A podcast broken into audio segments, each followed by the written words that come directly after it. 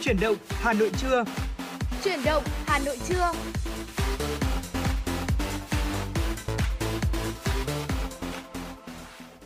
Xin kính chào quý vị và các bạn, chúng ta lại được gặp lại nhau trong chương trình chuyển động Hà Nội trưa phát trên sóng FM 96 MHz của Đài Phát thanh và Truyền hình Hà Nội. Đồng hành cùng quý vị và các bạn trong khung giờ trưa nay của chuyển động Hà Nội vẫn là Quang Minh và Trọng Khương thưa quý vị. À, quý vị và các bạn thân mến, chúng tôi cũng rất là mong muốn là trong chương trình ngày hôm nay chúng tôi sẽ được uh, lắng nghe những chia sẻ của quý vị. Nếu mà quý vị có bất cứ vấn đề gì hoặc là có một quan điểm, cách nhìn nhận nào đó mà quý vị muốn được lan tỏa đến mọi người, hãy nhớ đến chúng tôi và kết nối về chương trình. Chúng tôi sẽ là cầu nối giúp quý vị có thể uh, truyền tải những thông điệp yêu thương đến tất cả người thân bạn bè của mình và lan tỏa những thông tin tích cực đến với tất cả quý vị thính giả đang nghe đài. Dạ vâng ạ và nhất là trong những cái dịp cuối năm khi mà Tết đến xuân về rồi chúng ta cũng có rất là nhiều những cái cách để chúng ta à, đón Tết hay là những cái không khí đón Tết của mỗi nhà thì à, quý vị thính giả cũng có thể kết nối với chúng tôi để có thể chia sẻ những cảm xúc ấy qua số điện thoại quen thuộc của chúng tôi là 024 3773 6688. Còn bây giờ thì mở đầu chương trình là những tin tức đáng chú ý. Thưa quý vị, thông tin từ Bộ Giáo dục và Đào tạo cho biết, thời gian tới, Bộ sẽ phối hợp với các bộ, ngành và địa phương nghiên cứu đề xuất xây dựng dự án luật học tập suốt đời. Đây là một trong những cơ sở pháp lý quan trọng, cũng là giải pháp thiết thực để triển khai hiệu quả hơn nữa các hoạt động khuyến học, khuyến tài, xây dựng xã hội học tập.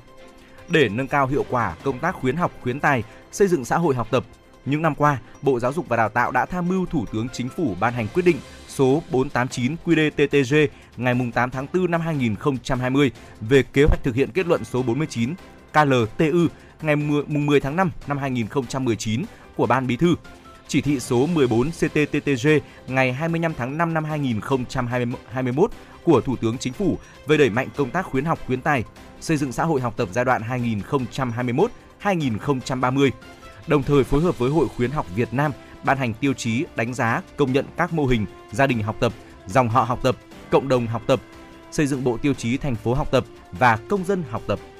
Kính thưa quý vị và các bạn, Ủy ban nhân dân thành phố Hà Nội vừa có quyết định 07/2022 ngày 13 tháng 1 năm 2022 quy định chi tiết một số nội dung về cấp phép xây dựng trên địa bàn thành phố Hà Nội. Quyết định có hiệu lực thi hành kể từ ngày 25 tháng 1 năm 2022, thay thế quyết định 20/2016, quyết định 12 2018 Cụ thể về thẩm quyền cấp phép xây dựng các công trình trên địa bàn thành phố, Ủy ban nhân dân thành phố ủy quyền việc cấp phép xây dựng các công trình thuộc thẩm quyền của Ủy ban nhân dân thành phố, không bao gồm nhà ở riêng lẻ với quy mọi quy mô.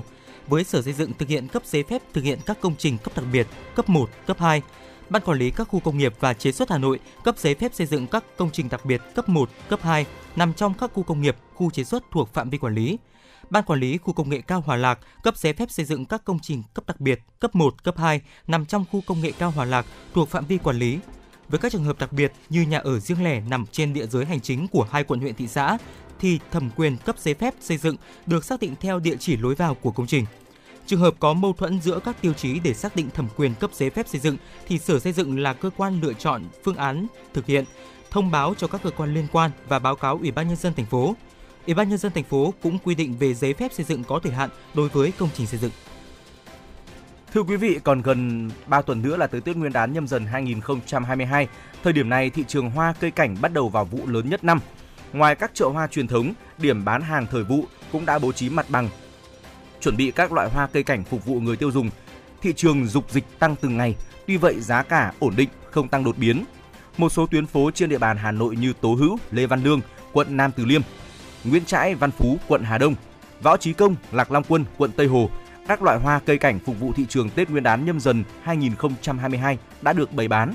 Với cách tính kỹ lưỡng, căn cơ cho thị trường hoa cảnh Tết Nguyên đán nhâm dần của các nhà vườn và tiểu thương cho thấy đây là năm khá đặc biệt.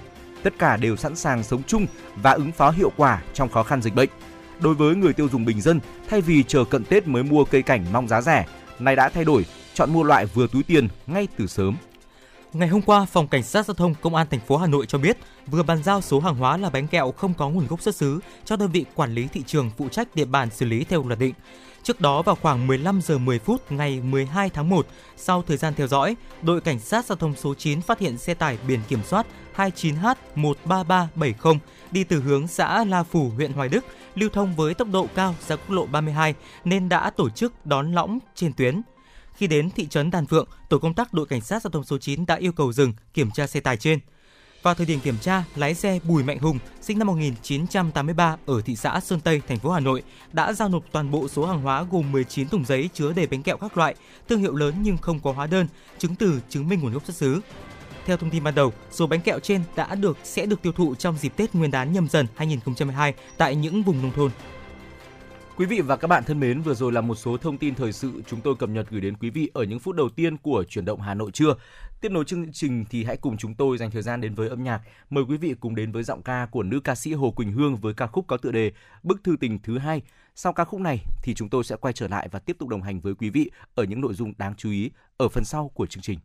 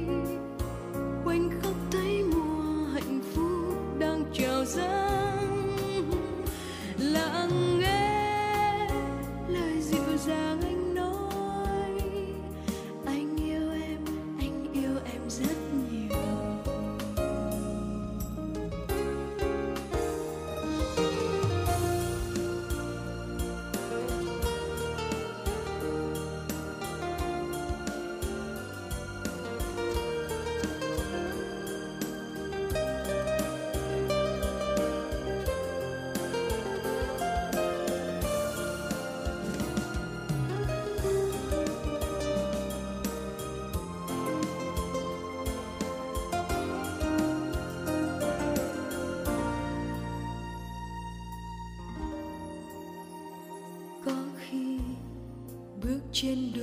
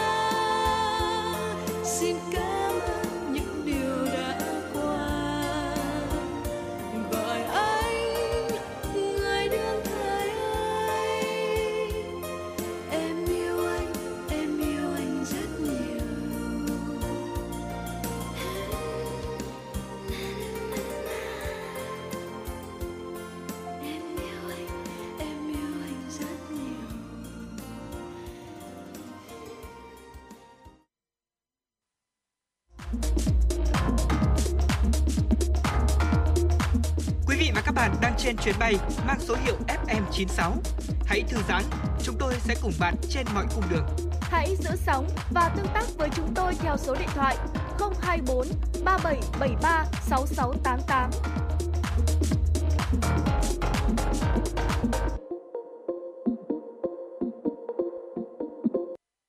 Vị thính giả vừa được lắng nghe ca khúc Bức thư tình đầu tiên qua tiếng hát của Hồ Quỳnh Hương và nếu quý vị thính giả có những ca khúc yêu thích muốn được lắng nghe trên làn sóng của FM96 thì hãy tương tác với chúng tôi, Quang Minh và Trọng Cương qua số điện thoại nóng quen thuộc của chúng tôi là 024 3773 6688.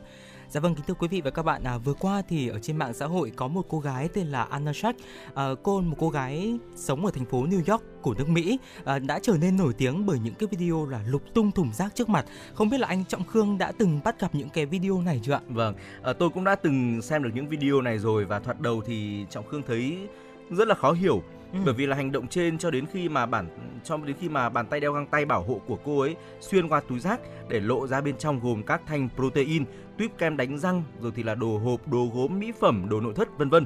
Ở trong những video mà thu hút đến hàng triệu lượt xem, cô gái từng khoe nhặt được những bộ quần áo hàng hiệu, những chiếc ly của Tiffany hay là ừ. những chiếc nồi gang đắt đỏ của nhiều thương hiệu nổi tiếng. Ừ, dạ vâng ạ. Và kính thưa quý vị và các bạn mục tiêu của cô gái này thì không phải là uh, chỉ là tiết kiệm tiền đâu ạ mà là cô muốn thay đổi thế giới. Đó là theo cái chia sẻ của cô. Với tư cách là một chuyên gia tư vấn về chống lãng phí thì cô đưa ra các giải pháp cho các công ty.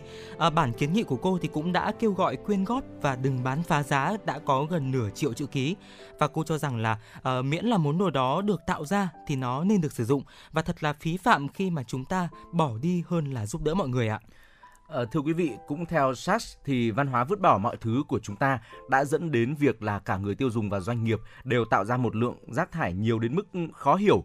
Nhiều nhân viên bán lẻ thậm chí còn được lệnh là tiêu hủy có chủ đích, hàng hóa không bán được. À, trong nhiều năm qua thì cô nàng này đã kêu gọi một số tập đoàn thay đổi thói quen. Tuy nhiên thì đây là một cuộc chiến không dễ dàng bởi vì là nó cũng còn tùy thuộc vào chiến lược kinh doanh của mỗi công ty nữa.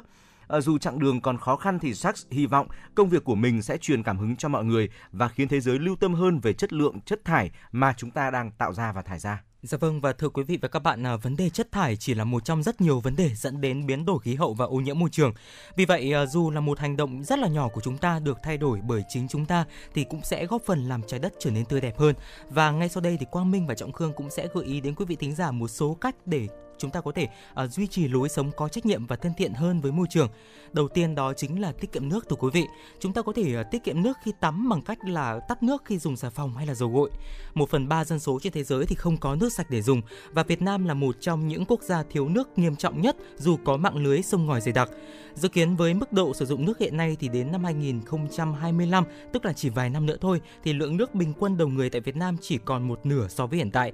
Và nguồn nước sạch thì sẽ trở nên khan hiếm hơn và dĩ nhiên là đắt đỏ hơn thưa quý vị đó là một thông tin mà trọng khương thấy rằng là rất đáng cảnh báo và cực kỳ là nguy hiểm đấy ạ và quý vị thính giả có biết ô nhiễm kỹ thuật số thải ra lượng khí nhà kính nhiều ngang với cả ngành hàng không dân dụng không ạ cụ thể là một email phổ thông thải ra 4 gram CO2 một email có tệp đính kèm thải ra 50 gram CO2. Ừ. Vì vậy, không lưu trữ email rác, ngưng nhận newsletter không cần thiết sẽ giúp cắt giảm lượng điện cho việc tạo ra và lưu trữ tài nguyên kỹ thuật số thưa quý vị. Dạ vâng ạ và ngoài ra cái việc mà chúng ta tắt máy xe máy lúc uh, lúc mà chúng ta dừng đèn đỏ đấy ạ thì cũng có thể là giúp giảm thải khí CO2. Bên cạnh đó thì tăng tần suất đi bộ, đi xe đạp hoặc là những cái phương tiện giao thông công cộng khác ừ. thì chúng ta cũng có thể là uh, cải thiện cái việc mà giảm thải cái lượng khí thải giao thông ra môi trường và vâng. từ đó thì sẽ giúp là cải thiện cái môi trường sống của chúng ta ạ. À, thưa quý vị, mỗi năm thì ngành công nghiệp chăn nuôi đóng góp 14,5% lượng khí thải nhà kính toàn cầu. Ô nhiễm đến từ ngành công nghiệp chăn nuôi không chỉ gồm chất thải đổ trực tiếp vào sông ngòi mà còn gồm những khí thải như là methan, CH4 gây ra hiệu ứng nhà kính. Một chế độ ăn chay có thể cắt giảm đến 70% lượng khí thải tương ứng. À, chúng ta không cần phải quá là gói bản thân mình vào một chế độ ăn chay trường à, chỉ cần thỉnh thoảng rủ bạn bè ăn một bữa cũng ừ. sẽ góp phần bảo vệ môi trường rất là tốt rồi ạ Dạ vâng ạ, bên cạnh đó thì uh, có một cái điều mà Quang Minh luôn nhắc và nhở hay là cũng luôn uh, gọi là tuyên truyền đến mọi người xung quanh mình đó chính là uh, chúng ta nên sử dụng hạn chế túi ni lông thưa quý vị. Uh, chúng ta có thể sử dụng bằng những cái vật liệu tái sử dụng hay là ví dụ như là chúng ta đi chợ thì chúng ta có thể là gửi trả bao lại cho người bán này, không thêm không xin thêm những cái túi ni lông khi đi chợ và ngoài ra thì chúng ta có thể chuẩn bị tự chuẩn bị những cái ba lô hay là túi sách bằng vải để có thể là chúng ta khi đi mua sắm hay là đi chợ uh, đem túi dứa để có thể đựng rau củ, hộp inox thủy tinh để đựng thực phẩm ướt khi mà chúng ta đi chợ và ưu tiên những cái hộ những cái hàng quán mà sử dụng túi giấy hay là túi tái chế ừ. và nếu mà đã lỡ sử dụng túi ni lông thì hãy tái sử dụng rất uh, sử dụng gọi là càng nhiều càng tốt ạ. Ờ, bên cạnh đó thì chúng ta hãy cùng đến với uh, gian phòng tắm nhà chúng ta. Uh, trong gian phòng tắm của chúng ta thì uh, như quý vị cũng biết đấy ạ, chúng ta sử dụng rất là nhiều hóa chất cũng như là những cái vật liệu mà bằng nhựa và rất khó tái chế. Ừ. Vậy thì chúng ta hãy thay đổi một chút đi ạ. Sử dụng vật liệu thiên nhiên trong phòng tắm. Ví dụ như là chúng ta có thể là dùng sơ mướp thay cho bông tắm bằng nhựa chẳng hạn hoặc là chúng ta thay bàn trải nhựa bằng việc là chúng ta sử dụng bàn trải tre. Ừ. À, bên cạnh đó thì chúng ta cũng nên ưu tiên bánh xà bông hơn là sữa tắm được đựng trong các chai nhựa. Dạ vâng ạ, bên cạnh đó thì Quang Minh cũng sẽ gợi ý đến quý vị thính giả một cái trang web tìm kiếm rất là thú vị. À, đó chính là trang web tên là Ecosia thưa quý vị. Ecosia là hệ thống tìm kiếm tương tự như là Google và hoạt động 100% bằng năng lượng tái sinh và sử dụng 80% lợi nhuận để trồng cây. nhân lượng ờ, người dùng hàng ngày càng đông đảo thì trong năm 2018 thì hơn 31 triệu cây xanh đã được gieo trồng và 1,4 triệu tấn CO2 đã được loại bỏ khỏi bầu khí quyển. Không chỉ vậy thì tại những vùng đất khô cằn ở châu Phi và châu Mỹ Latin thì họ hàng loạt những cái giếng khô đã đầy lại nước và sa mạc thì đã được phủ xanh. Hàng trăm loài động vật có mái nhà mới và hệ thống nông nghiệp cũng như là cuộc sống của người dân địa phương được cải thiện. Vì vậy nên là cái việc mà chúng ta sử dụng cái hệ thống tìm kiếm xanh này thì cũng góp phần là chúng ta uh, cải thiện cái môi trường sống của chúng ta. Và theo số liệu thống kê thì cứ trung bình là 45 lệnh tìm kiếm thì ta đã trồng được một cây xanh. Ngồi tại văn phòng thì chúng ta vẫn có thể gián tiếp trồng cây theo một cách nào đó và cải tạo môi trường, đem lại nước sạch và đem ừ. lại nông sản, đem lại cuộc sống mới cho động vật hoang dã và niềm hy vọng cho con người ở tận bên kia đại dương. Và có lẽ đó là một cái điều tốt đẹp mà chúng ta có thể thực hiện trong cái thời đại công nghệ số thưa quý vị. Và bên cạnh đó thì chúng ta hãy tự uh, gọi là tự tuyên truyền với tự nói với chính bản thân mình cũng như là tuyên truyền với những người xung quanh của chúng ta rằng hãy giảm và nói không với đồ nhựa. Uh, hàng loạt xác động vật biển bao gồm là chim này hải cẩu vân vân được tìm thấy với dạ dày chứa toàn là nhựa thưa quý vị. Hạt vi nhựa thì xuất hiện trong hải sản trong nước trong không khí. Muối ở châu Á cũng đã nhiễm vi nhựa rất nặng. Thực trạng này chỉ có thể được thay đổi nếu mỗi người học cách hạn chế đồ nhựa uh, ví dụ như là chúng ta mua một bộ chén muỗng đũa ly đựng nước và ống hút không làm từ nhựa để tại văn phòng chẳng hạn ừ. bằng cách này thì chúng ta có thể là um, từ chối lấy muỗng và ống hút nhựa khi mà đặt cà phê hay là trà sữa hoặc là chúng ta không cần sử dụng ly chén đĩa nhựa dùng một lần cho những bữa tiệc tại công ty ờ, bên cạnh đó thì chúng ta hãy mua hộp đựng thức ăn bằng kim loại hoặc là thủy tinh, đưa chúng cho nhà hàng, cho những quán ăn mà chúng ta muốn mua mang về. Nếu có thể thì dùng bữa tại nhà hàng và nói không với ống hút cũng như là khăn ướt.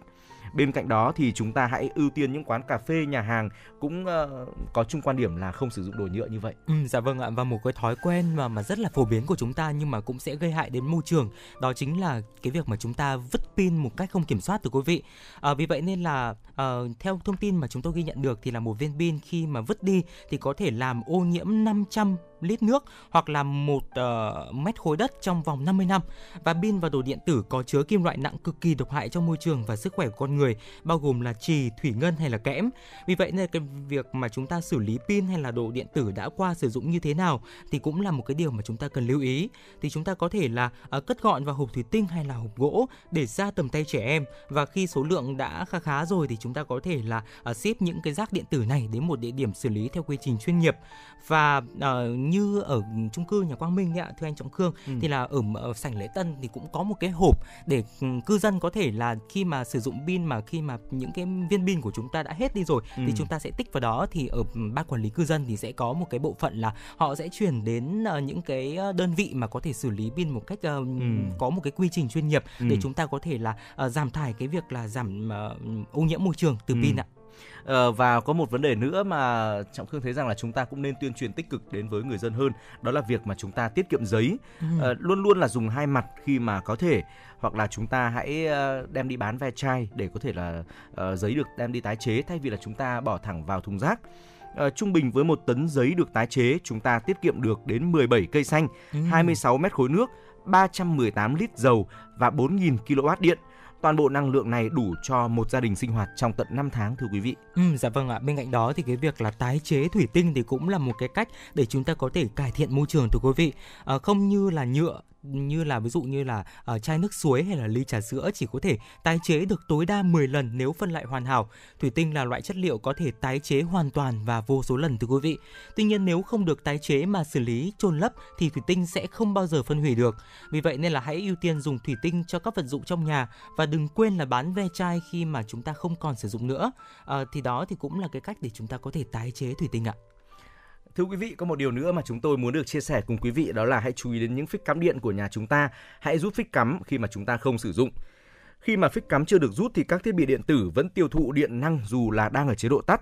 Lý do vì bộ phận biến áp thì vẫn còn hoạt động. Hiện tượng này được gọi là công suất không tải, chiếm khoảng 5 đến 10% công suất tiêu hao điện của thiết bị nếu tất cả các phích cắm điện của những thiết bị điện dân dụng như là máy tính, máy in, quạt điện tại hộ gia đình, cơ sở kinh doanh, văn phòng làm việc đều được rút ra khỏi ổ cắm điện thì lượng điện năng tiết kiệm từ những thiết bị điện này sẽ không hề nhỏ. Trước khi rời khỏi văn phòng, hãy rút phích cắm điện hoặc là gạt cầu giao tổng. Cuối cùng thì cập nhật những tác hại đến sức khỏe và môi trường của rác của rác thải, nhựa điện tử cho người thân uh, chia sẻ cho họ những điều đơn giản mà ai cũng có thể làm và có một điều nữa là hiện tại thì cũng có những app để chúng ta uh, có thể theo dõi lượng điện năng tiêu thụ hàng ừ, ngày trong gia rồi, đình chính xác. Uh, cho nên là chúng tôi cũng mong muốn là quý vị thính giả hãy tìm và cài đặt những app này để chúng ta có thể theo dõi lượng điện hàng ngày của mình uh, nếu mà chúng ta cảm thấy một ngày trôi qua mình dùng quá là nhiều điện ừ. mình sẽ biết và mình sẽ giảm vào những ngày hôm sau để làm sao mà vừa tiết kiệm tiền cho bản thân mình mà vừa bảo vệ môi trường nữa. Dạ vâng ạ, trên đây thì là một số những cái bí kíp để chúng ta có thể là uh, thay đổi những cái thói quen trong cuộc sống của chúng ta từ những thói quen rất nhỏ thôi. Tuy nhiên thì từ những thói quen rất nhỏ đó thì nó nếu mà chúng ta uh, đồng lòng và chúng ta cùng nhau thực hiện thì nó cũng sẽ tạo nên một cái sự thay đổi rất lớn cho môi trường. Và môi trường sống của chúng ta thì sẽ ngày càng là uh, tốt đẹp hơn. Còn bây giờ thì uh, ngay lúc này thì Quang Minh và Trọng Khương đã nhận được một yêu cầu của một uh, vị thính giả với ca khúc gia đình của ca sĩ Phương Vi. Xin mời quý vị thính giả cùng lắng nghe.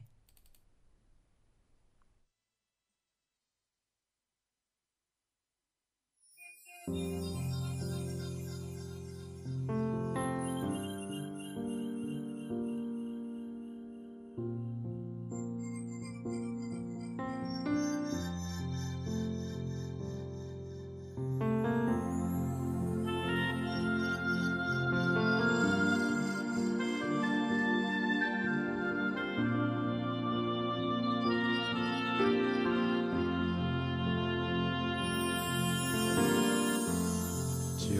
Trên phố, ngập tràn người qua. Ngày dần trôi, hối hả. Trở về sau những bận rộn cuộc sống âu lo. Một ngày qua, biết bao muộn phiền. Trở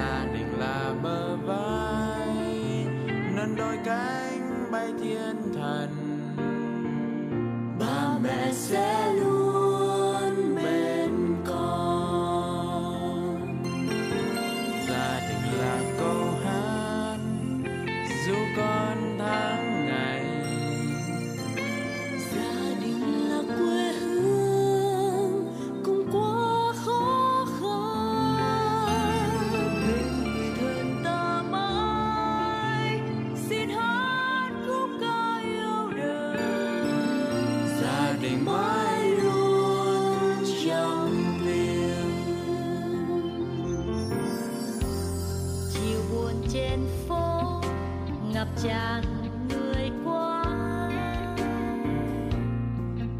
ngày dần trôi, hối hả? Trở về sâu những bận rộn.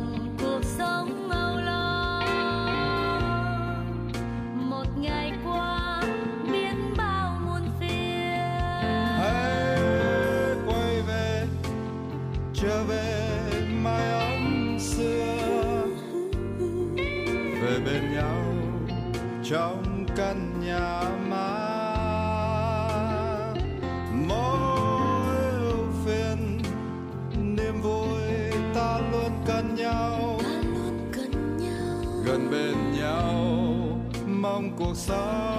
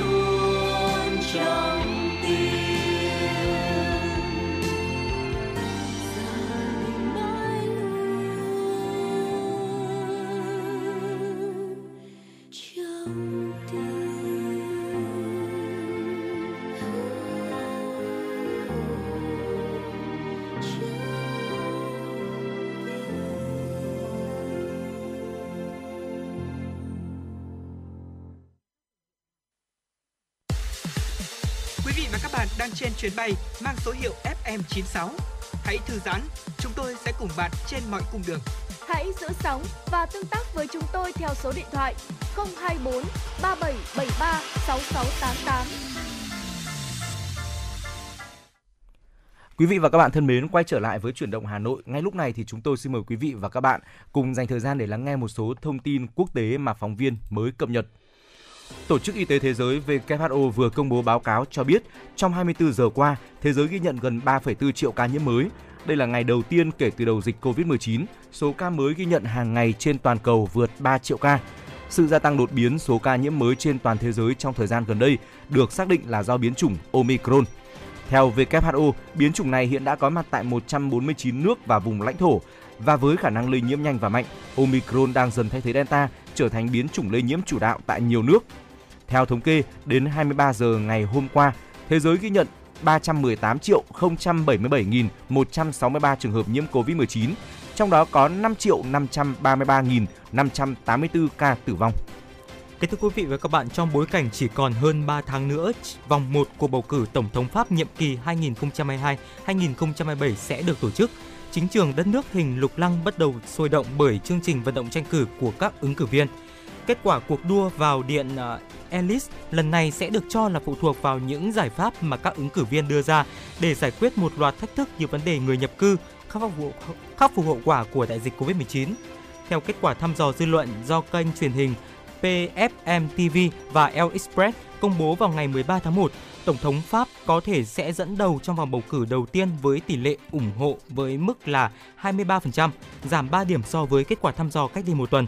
Đứng ở vị trí thứ hai với 17% số phiếu ủng hộ là ứng cử viên Varie Perez thuộc đảng cách hữu có tên là những người Cộng hòa và bà Marine Le Pen, lãnh đạo đảng tập hợp quốc gia RN. Do không có ứng cử viên nào nổi trội, các đảng cánh tả chỉ chiếm 26% phiếu ủng hộ. Tỷ lệ này được cho là chia cho 7 ứng viên, trong đó có Jean-Luc Mélenchon đứng đầu 9%, Yannick Jadot 7% và Anne Hidalgo 4%. Nhiều nhà phân tích nhận định cuộc bầu cử tới sẽ là cuộc tranh đua vô cùng quyết liệt, chiến thắng chỉ được quyết định tại vòng 2. Dù đương kiêm tổng thống Emmanuel Macron có nhiều lợi thế, song chương trình à, song tình hình dịch bệnh Covid-19 hiện nay tại Pháp đang ngày có xu hướng trầm trọng do sự xuất hiện của biến chủng Omicron có thể ảnh hưởng tới những thành quả mà ông đã đạt được trong nhiệm kỳ hiện tại. Các đối thủ của Tổng thống Emmanuel Macron cũng đang tập trung khai thác điểm yếu này để giành thêm sự ủng hộ về phía mình.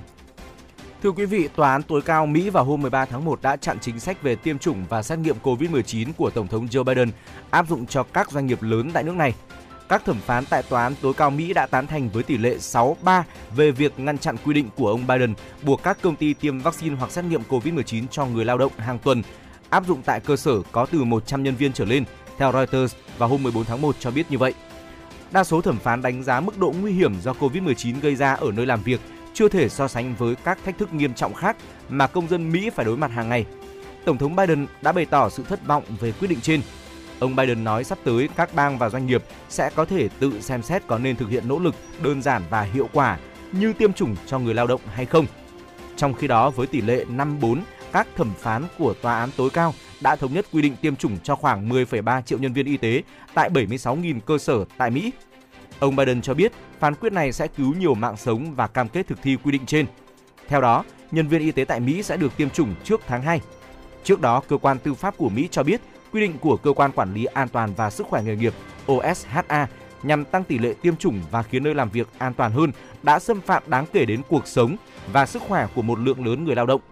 Bà Karen Hannett, thành viên Liên đoàn Kinh doanh Độc lập Quốc gia NFIB, đơn vị đại diện cho người lao động cho biết, quyết định hôm nay rất đáng hoan nghênh, nhất là với các doanh nghiệp đang cố gắng đưa hoạt động kinh doanh trở lại đúng hướng. Ngày hôm qua với 249 phiếu thuận và 63 phiếu chống, Thượng viện Pháp đã phê chuẩn các biện pháp mới về phòng chống dịch COVID-19 do chính phủ nước này đề xuất, trong đó có dự luật về thẻ vaccine. Theo dự luật trên, người dân cần phải có thẻ vaccine để có thể sử dụng các dịch vụ cơ bản như đi tàu liên tỉnh, thành phố, tham gia các sự kiện văn hóa hoặc ăn uống. Chứng nhận xét nghiệm âm tính hoặc chứng nhận đã khỏi bệnh sẽ không còn hiệu lực. Quyết định này sẽ được áp dụng với những người từ 16 tuổi trở lên. Trước đó vào ngày 6 tháng 1, Hạ viện Pháp đã thông qua kế hoạch áp dụng thẻ vaccine do Tổng thống Emmanuel Macron đề xuất nhằm ngăn chặn sự lây lan của biến thể Omicron. Trả lời phỏng vấn báo Le Paris, Lộng Tổng thống Macron cho biết ông muốn thông qua các biện pháp này nhằm thúc đẩy những người chưa tiêm vaccine ngừa COVID-19 tại Pháp đi tiêm chủng. Pháp đang trải qua làn sóng dịch bệnh thứ 5 liên quan đến COVID-19. Trong ngày 12 tháng 1, Pháp đã ghi nhận thêm 361.719 ca mắc và 246 ca tử vong do COVID-19. Theo trang thống kê worldometer.info, tính đến ngày 13 tháng 1, Pháp đã ghi nhận tổng cộng hơn 12,9 triệu ca mắc và 126.305 ca tử vong do COVID-19. Quý vị và các bạn thân mến, vừa rồi là một số thông tin thế giới đáng chú ý, đáng quan tâm mà chúng tôi đã cập nhật và gửi đến quý vị. Ờ, sẽ còn những thông tin khác nữa ở phần sau của chương trình. Tuy nhiên thì bây giờ hãy cùng chúng tôi dành thời lượng cho âm nhạc. Mời quý vị cùng chúng tôi lắng nghe ca khúc có tựa đề bài ca xây dựng. Sau ca khúc này thì chúng tôi sẽ quay trở lại và tiếp tục đồng hành với quý vị.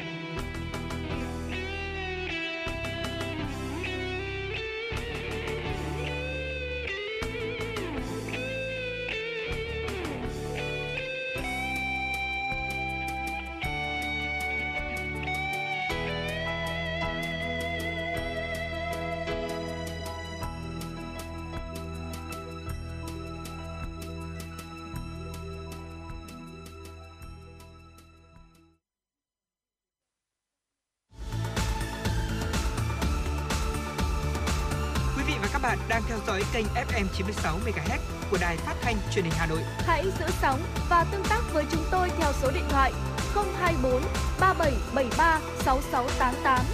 FM 96 đồng hành trên mọi nẻo đường.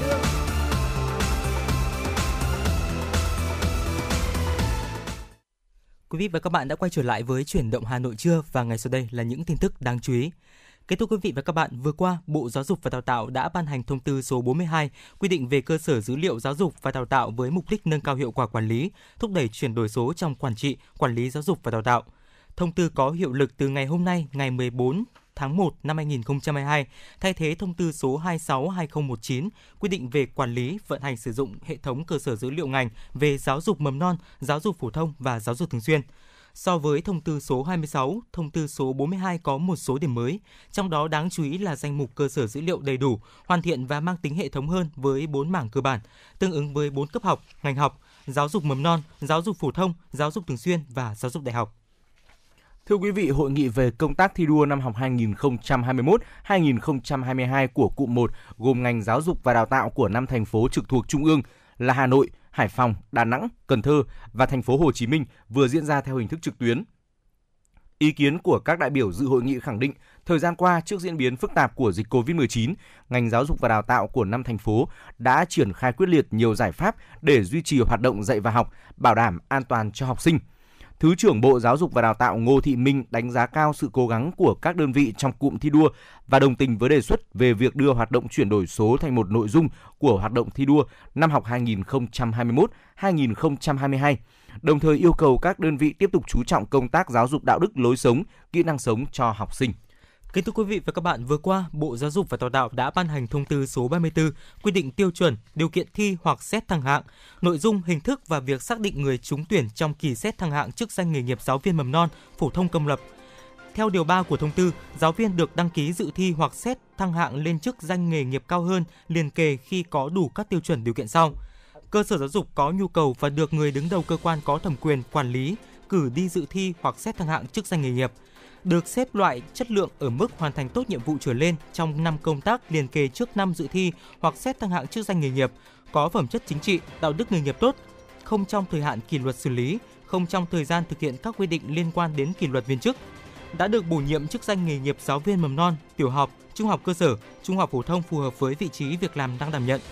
Đáp ứng tiêu chuẩn về trình độ đào tạo, bồi dưỡng và tiêu chuẩn về năng lực chuyên môn, nghiệp vụ của hạng đăng ký dự thi hoặc xét thăng hạng theo quy định hiện hành về tiêu chuẩn chức danh nghề nghiệp giáo viên do Bộ Giáo dục và Đào tạo ban hành. Giáo viên dự bị đại học khi áp dụng thông tư này để dự xét thăng hạng phải đáp ứng tiêu chuẩn về trình độ đào tạo, bồi dưỡng và tiêu chuẩn về năng lực chuyên môn, nghiệp vụ ở hạng đăng ký dự xét theo quy định về các tiêu chuẩn chức danh nghề nghiệp giáo viên dự bị đại học do cơ quan có thẩm quyền ban hành Thông tư số 34 có hiệu lực từ ngày mai, ngày 15 tháng 1 năm 2022 và thay thế thông tư số 20 2017, thông tư số 28 2017. Thưa quý vị, Bộ Giáo dục và Đào tạo đã ban hành thông tư số 45 2021 quy định về việc xây dựng trường học an toàn, phòng chống tai nạn thương tích trong cơ sở giáo dục mầm non. Năm nội dung xây dựng trường học an toàn, phòng chống tai nạn thương tích gồm bảo đảm môi trường giáo dục an toàn, nâng cao nhận thức, năng lực chuyên môn, nghiệp vụ cho cán bộ, giáo viên, nhân viên, nâng cao nhận thức, năng lực chuyên môn, nghiệp vụ cho cán bộ, giáo viên, nhân viên, hoạt động truyền thông, huy động sự tham gia của gia đình và cộng đồng, giáo dục kiến thức, kỹ năng bảo đảm an toàn cho trẻ em.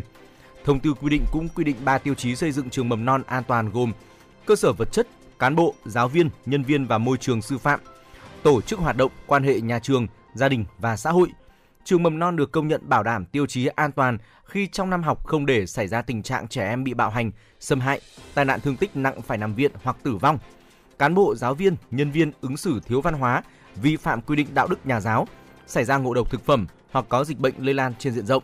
Trong mỗi tiêu chí bao gồm nhiều chỉ số là căn cứ để nhà trường tự đánh giá, đồng thời là cơ sở để cơ quan quản lý xây dựng kế hoạch kiểm tra, đánh giá kết quả thực hiện tiêu chí an toàn và phòng chống tai nạn thương tích của từng trường học Thông tư cũng quy định rõ trách nhiệm của Sở Giáo dục và Đào tạo, Phòng Giáo dục và Đào tạo, cơ sở giáo dục mầm non và Ủy ban nhân dân các cấp. Trong đó, Ủy ban nhân dân các cấp có trách nhiệm chỉ đạo, triển khai, đôn đốc công tác xây dựng trường học an toàn, phòng chống tai nạn thương tích trong cơ sở giáo dục mầm non trên địa bàn, đầu tư nguồn lực kinh phí cho công tác xây dựng trường học an toàn. Thời gian qua, Hội nông dân thành phố Hồ Chí Minh phối hợp với các cấp, các ngành thành phố nỗ lực chăm lo đời sống cho hội viên, Hiện các cấp hội của thành phố đang tổ chức chương trình Tết Nghĩa Tình Xuân Nhâm Dần 2022, góp phần chia sẻ khó khăn và đem đến cho người nông dân một mùa xuân ấm áp nghĩa tình. Theo thống kê của Hội nông dân thành phố Hồ Chí Minh, năm 2021, dù dịch Covid-19 diễn biến phức tạp, nhưng Hội nông dân thành phố đã trao 20 suất bảo trợ học tập toàn phần cho 20 thiếu nhi mồ côi do đại dịch Covid-19 đến khi 18 tuổi với mức hỗ trợ 1,5 triệu đồng trên một tháng, tổng trị giá là 2,6 tỷ đồng trao 918 suất học bổng lương định của, tặng 2.511 phần quà, trao 83 sổ tiết kiệm để hỗ trợ chi phí điều trị cho hội viên, nông dân bị mắc bệnh hiểm nghèo, xây nhà tình thương với tổng kinh phí hơn 46 tỷ đồng, trao 3.560 túi quà an sinh với kinh phí hơn 65 tỷ đồng. Đồng thời, các cấp hội nông dân đã tiếp nhận và hỗ trợ tiêu thụ 11.617 tấn nông sản, hỗ trợ hội viên, nông dân vươn lên trong cuộc sống. Quý vị và các bạn thân mến, vừa rồi là một số thông tin đáng chú ý chúng tôi cập nhật và gửi đến quý vị và hãy quay trở lại với không gian âm nhạc. Xin mời quý vị cùng chúng tôi lắng nghe ca khúc có tựa đề Tình yêu tôi hát. Sau ca khúc này thì chúng tôi sẽ quay trở lại và tiếp tục đồng hành với quý vị.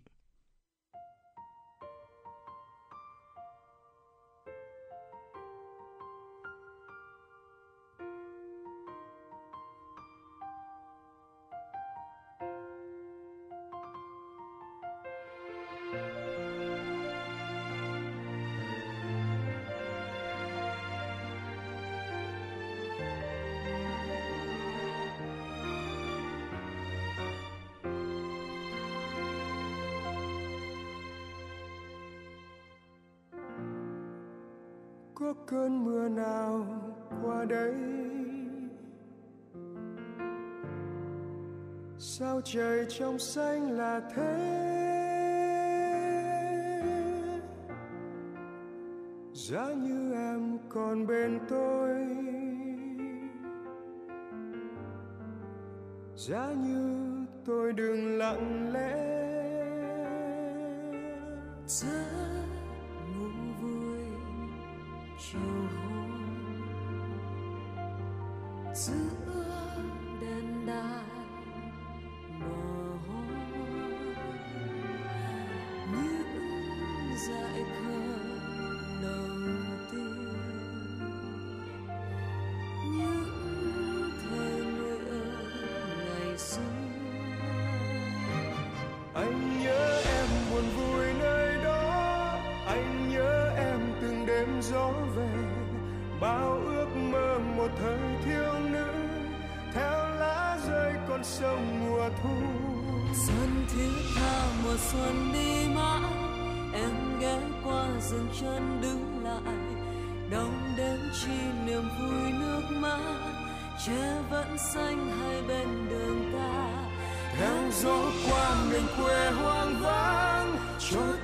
dương cầm đêm chết lặng. Em có nghe tình yêu tôi hát khi nắng xôn xao trên hàng cây.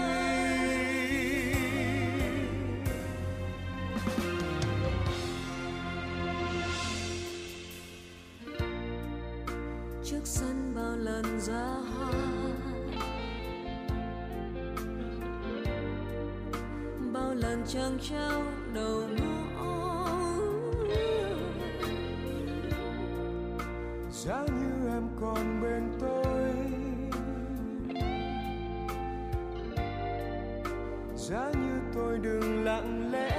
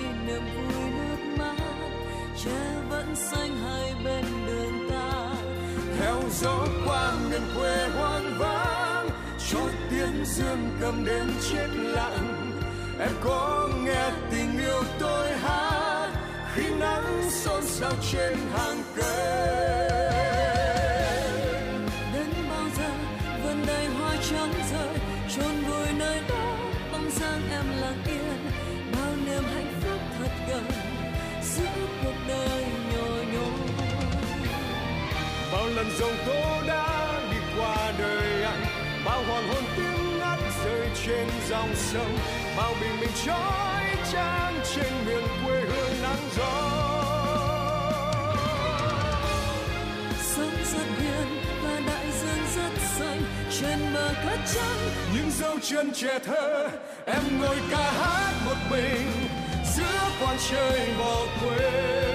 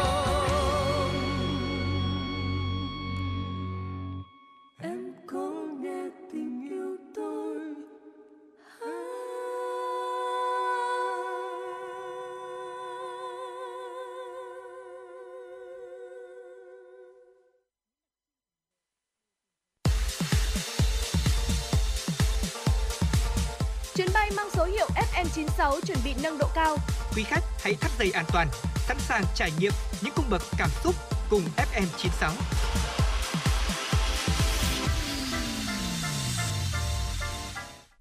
Quý vị thân mến, Tolstoy đã viết trong cuốn Anna Karenina rằng là à, những gia đình hạnh phúc đều có những điểm chung và những gia đình bất hạnh cũng có những câu chuyện giống nhau.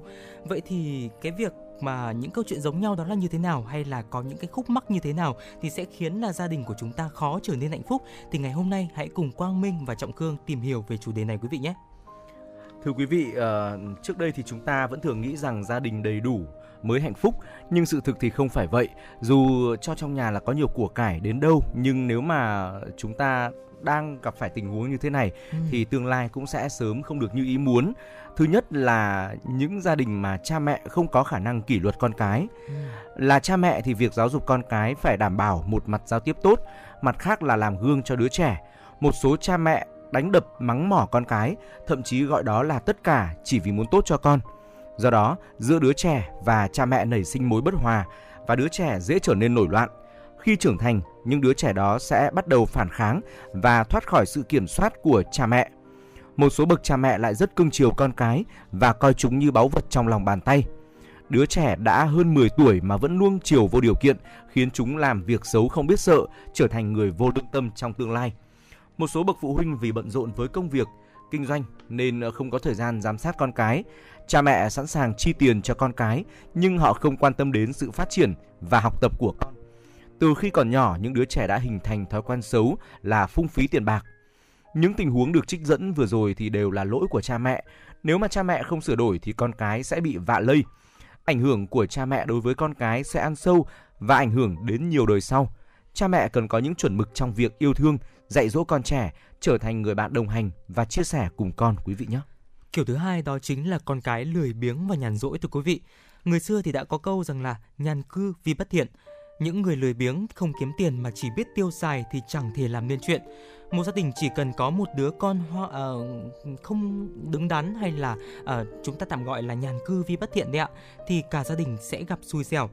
Có một câu chuyện về cặp vợ chồng hiếm muộn khi đã 40 tuổi mới có con. Vì vậy người mẹ rất yêu thương con trai và đáp ứng mọi yêu cầu. Sau khi người con lớn lên, hàng ngày quanh quẩn không có việc gì làm ở nhà.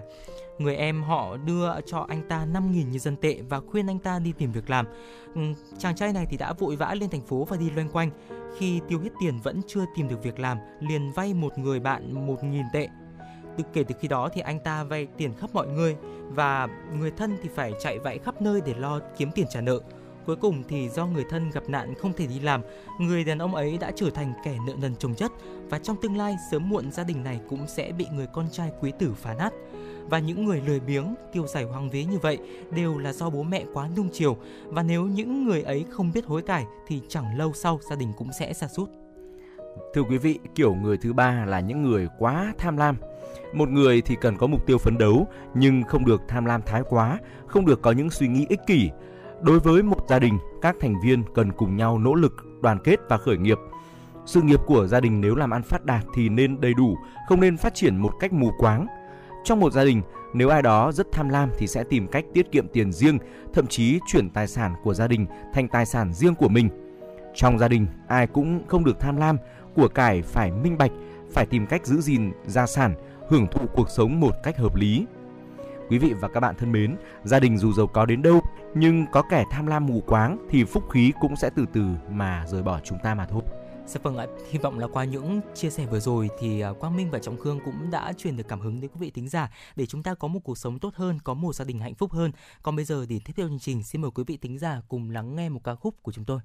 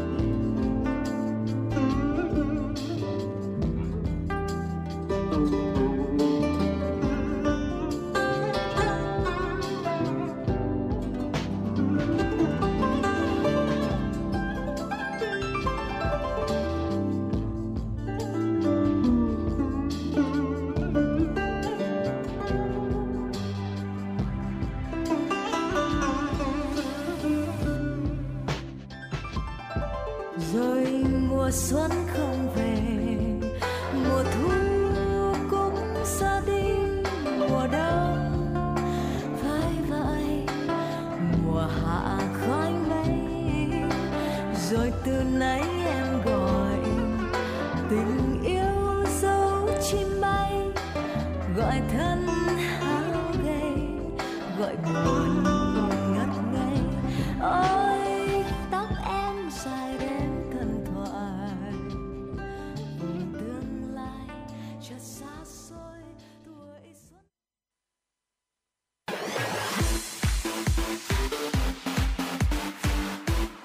Chuyển động Hà Nội trưa. Chuyển động Hà Nội trưa.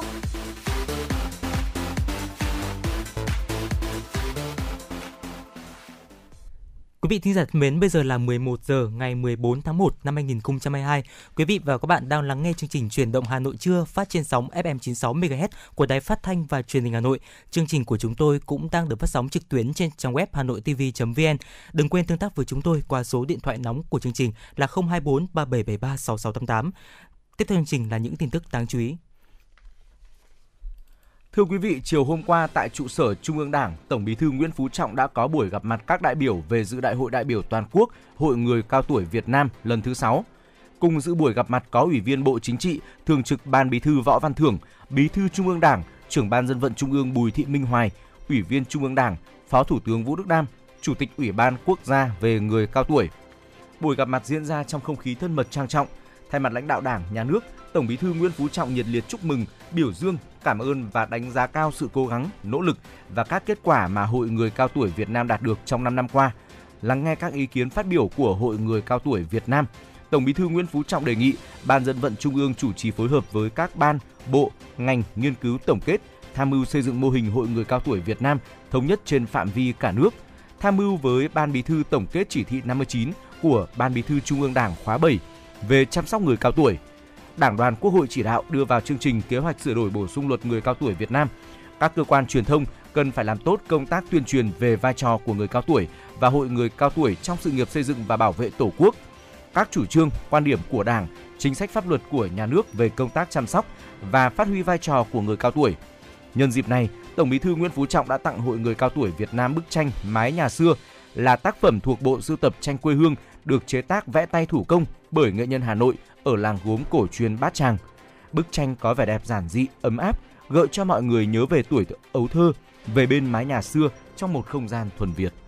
Chiều hôm qua tại trụ sở chính phủ, Thủ tướng Chính phủ Phạm Minh Chính, trưởng ban chỉ đạo quốc gia triển khai thực hiện cam kết của Việt Nam tại hội nghị lần thứ 26, các bên tham gia công ước khung của Liên Hợp Quốc về biến đổi khí hậu COP26 đã chủ trì cuộc họp lần thứ nhất ban chỉ đạo.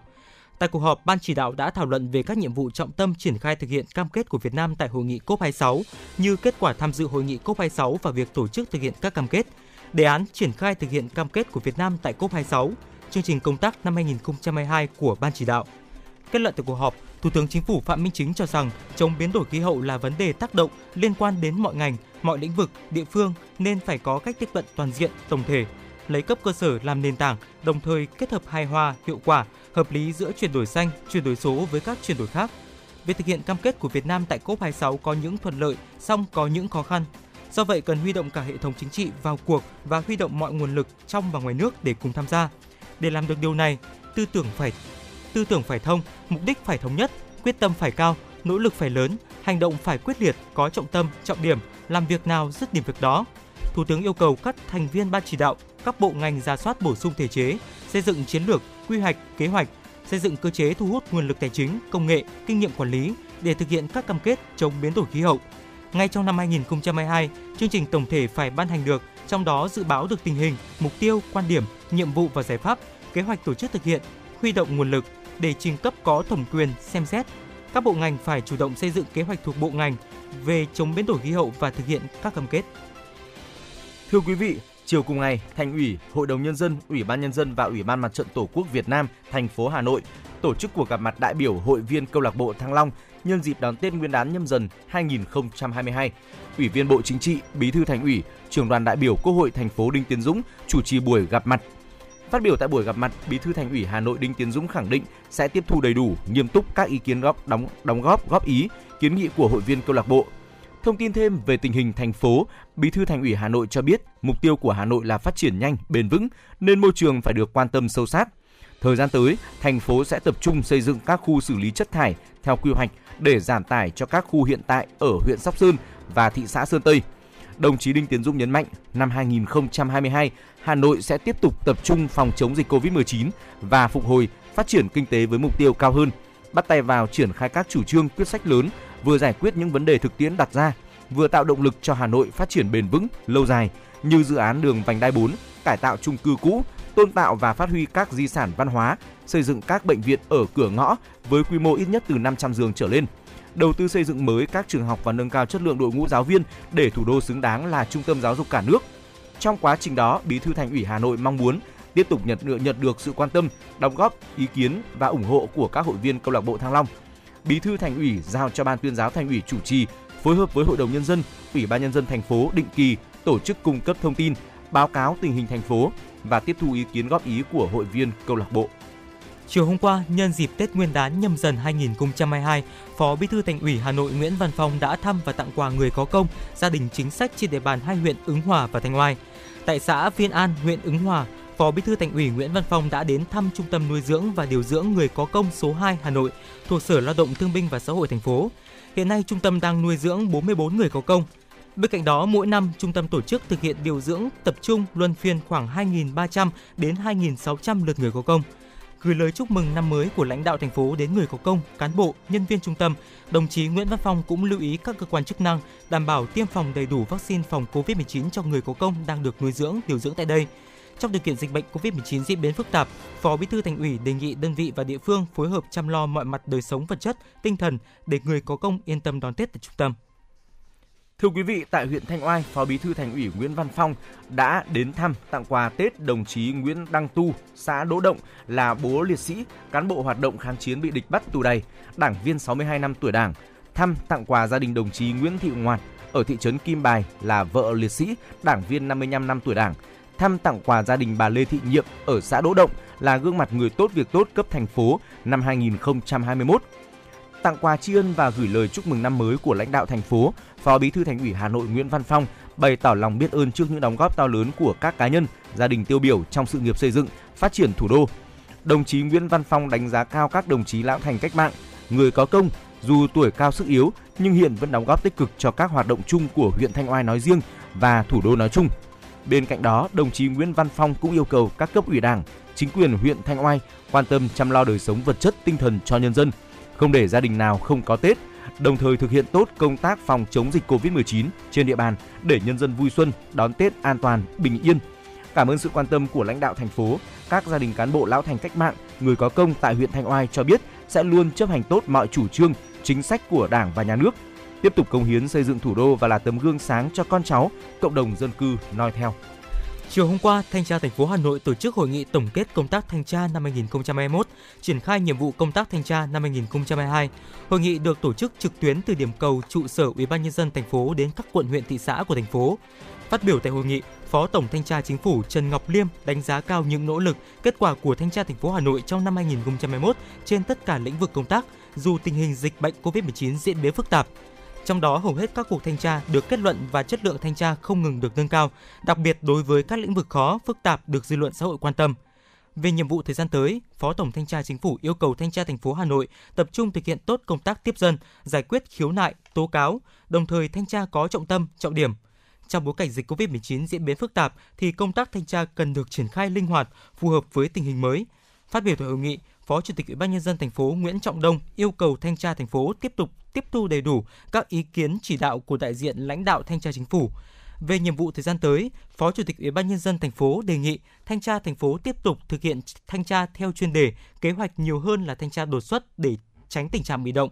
Để làm được điều đó thì công tác nắm bắt tình hình, địa bàn cần được thanh tra thành phố triển khai hiệu quả, kịp thời hơn.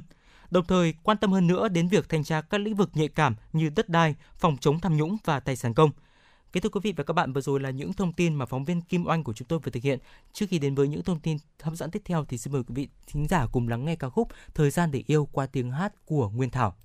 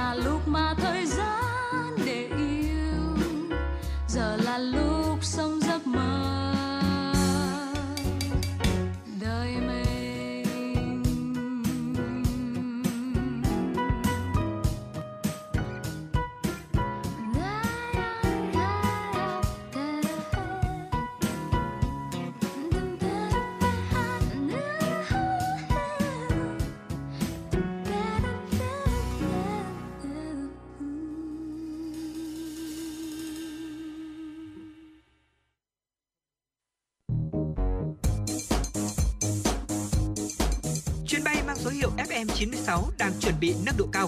Quý khách hãy thắt dây an toàn, sẵn sàng trải nghiệm những cung bậc cảm xúc cùng FN96.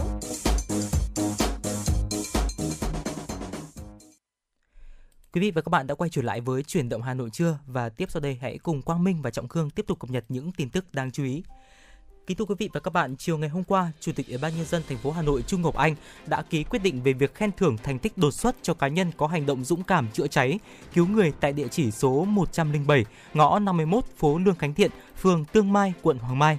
Cụ thể, Chủ tịch thành phố khen thưởng anh Trung Văn Nam và anh Dương Ngọc Vũ cùng chú tại phố Lương Khánh Thiện, quận Hoàng Mai. Đây là hai người đã dũng cảm cứu một cháu bé mắc kẹt trong một căn nhà đang cháy vào trưa ngày 12 tháng 1. Mức thưởng cho cá nhân là 3 lần mức lương cơ sở, trích từ quỹ thi đua khen thưởng của thành phố.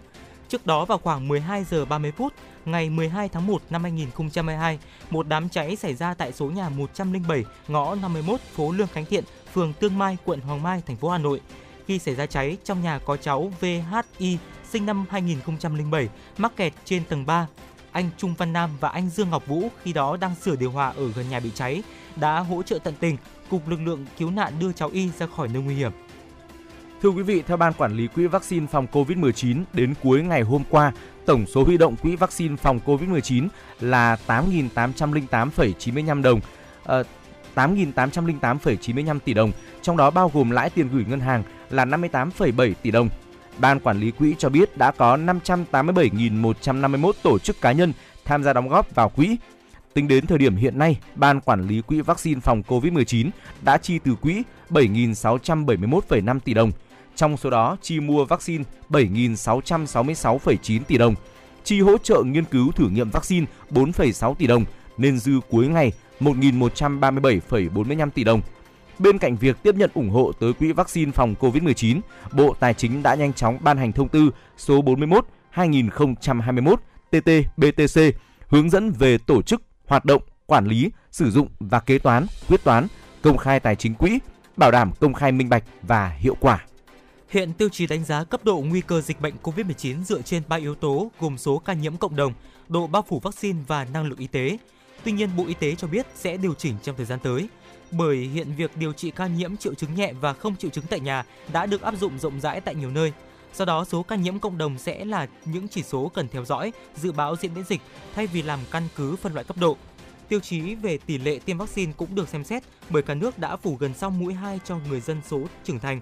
Thời gian tới, Bộ sẽ bổ sung tiêu chí đánh giá tỷ lệ bệnh nhân nhập viện, số lượng người tử vong để theo dõi khả năng thu dung điều trị và năng lực y tế của địa phương. Bộ Y tế đang xây dựng dự thảo và sẽ sớm ban hành bộ tiêu chí mới đánh giá cấp độ dịch. Thưa quý vị, Bộ trưởng Bộ Y tế Nguyễn Thanh Long vừa ký ban hành chỉ thị về tăng cường biện pháp phòng chống dịch bệnh và đảm bảo công tác y tế dịp Tết Nguyên đán 2022. Tại chỉ thị, Bộ trưởng Bộ Y tế yêu cầu thủ trưởng đơn vị thuộc trực thuộc Bộ Y tế giám sát Sở Y tế, Giám đốc Sở Y tế các tỉnh, thành phố và đơn vị y tế các ngành xây dựng và triển khai kế hoạch bảo đảm công tác y tế dịp Tết Nguyên đán 2022. Phân công cán bộ trực 24 trên 24 giờ, niêm yết công khai danh sách trực hàng ngày theo quy định. Chỉ thị của Bộ Y tế yêu cầu Sở Y tế các tỉnh, thành phố tham mưu Ủy ban nhân dân tỉnh, thành phố chú trọng công tác phòng chống dịch tại các khu vực đông dân cư, đô thị lớn, khu công nghiệp, các thời điểm người dân, công nhân di chuyển về quê trở lại thành phố lao động sản xuất, giám sát quản lý các trường hợp nhập cảnh từ nước ngoài để phát hiện sớm các trường hợp nhiễm virus. Mặt khác, chỉ đạo các đơn vị y tế phối hợp chặt chẽ với chính quyền địa phương, lực lượng công an, nhất là tại tuyến cơ sở để thực hiện quản lý nhóm nguy cơ cao trên địa bàn, tổ chức ra soát, lập danh sách thống kê tất cả những người thuộc nhóm nguy cơ cao để có phương án đáp ứng, hỗ trợ kịp thời. Đặc biệt phải bảo đảm thực hiện nghiêm việc cách ly tại nơi cư trú, tại các khu cách ly tập trung trên địa bàn theo đúng quy định của Bộ Y tế. Quý vị và các bạn đang lắng nghe chương trình Chuyển động Hà Nội trưa phát trên sóng FM 96 MHz của Đài Phát thanh và Truyền hình Hà Nội. Đừng quên tương tác với chúng tôi qua số điện thoại quen thuộc của chương trình là 024 3773 6688. Còn bây giờ xin mời quý vị thính giả cùng quay trở lại với không gian âm nhạc của FM 96.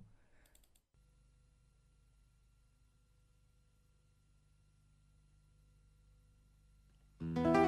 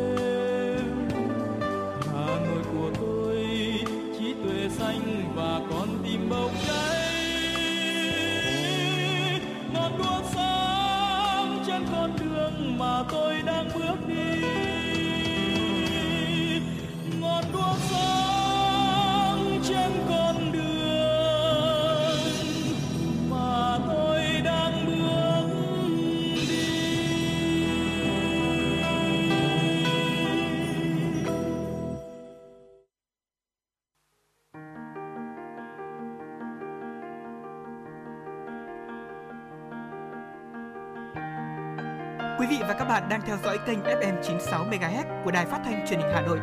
Hãy giữ sóng và tương tác với chúng tôi theo số điện thoại 024 3773 6688. FM 96 đồng hành trên mọi nẻo đường.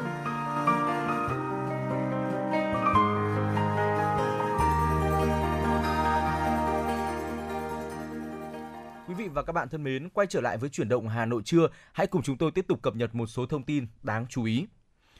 Tờ New York Times vừa công bố danh sách 52 điểm đến hàng đầu thế giới trong năm 2022, trong đó khu vực đồng bằng sông Hồng của Việt Nam đứng thứ 14. Trong 52 điểm đến được New York Times bình chọn, chỉ có duy nhất đồng bằng sông Hồng của Việt Nam là điểm đến thuộc khu vực Đông Nam Á. Đánh giá về điểm đến của Việt Nam, tờ New York Times nhận định sau dịch Covid-19, du khách có xu hướng lựa chọn các đô thị sôi động và các bãi biển nổi tiếng thế giới của Việt Nam. Tuy nhiên, bên cạnh những địa điểm quen thuộc trên, du khách nên hướng về phía Bắc Việt Nam, thăm thú và khám phá những làng nghề truyền thống của đồng bằng sông Hồng tại đây.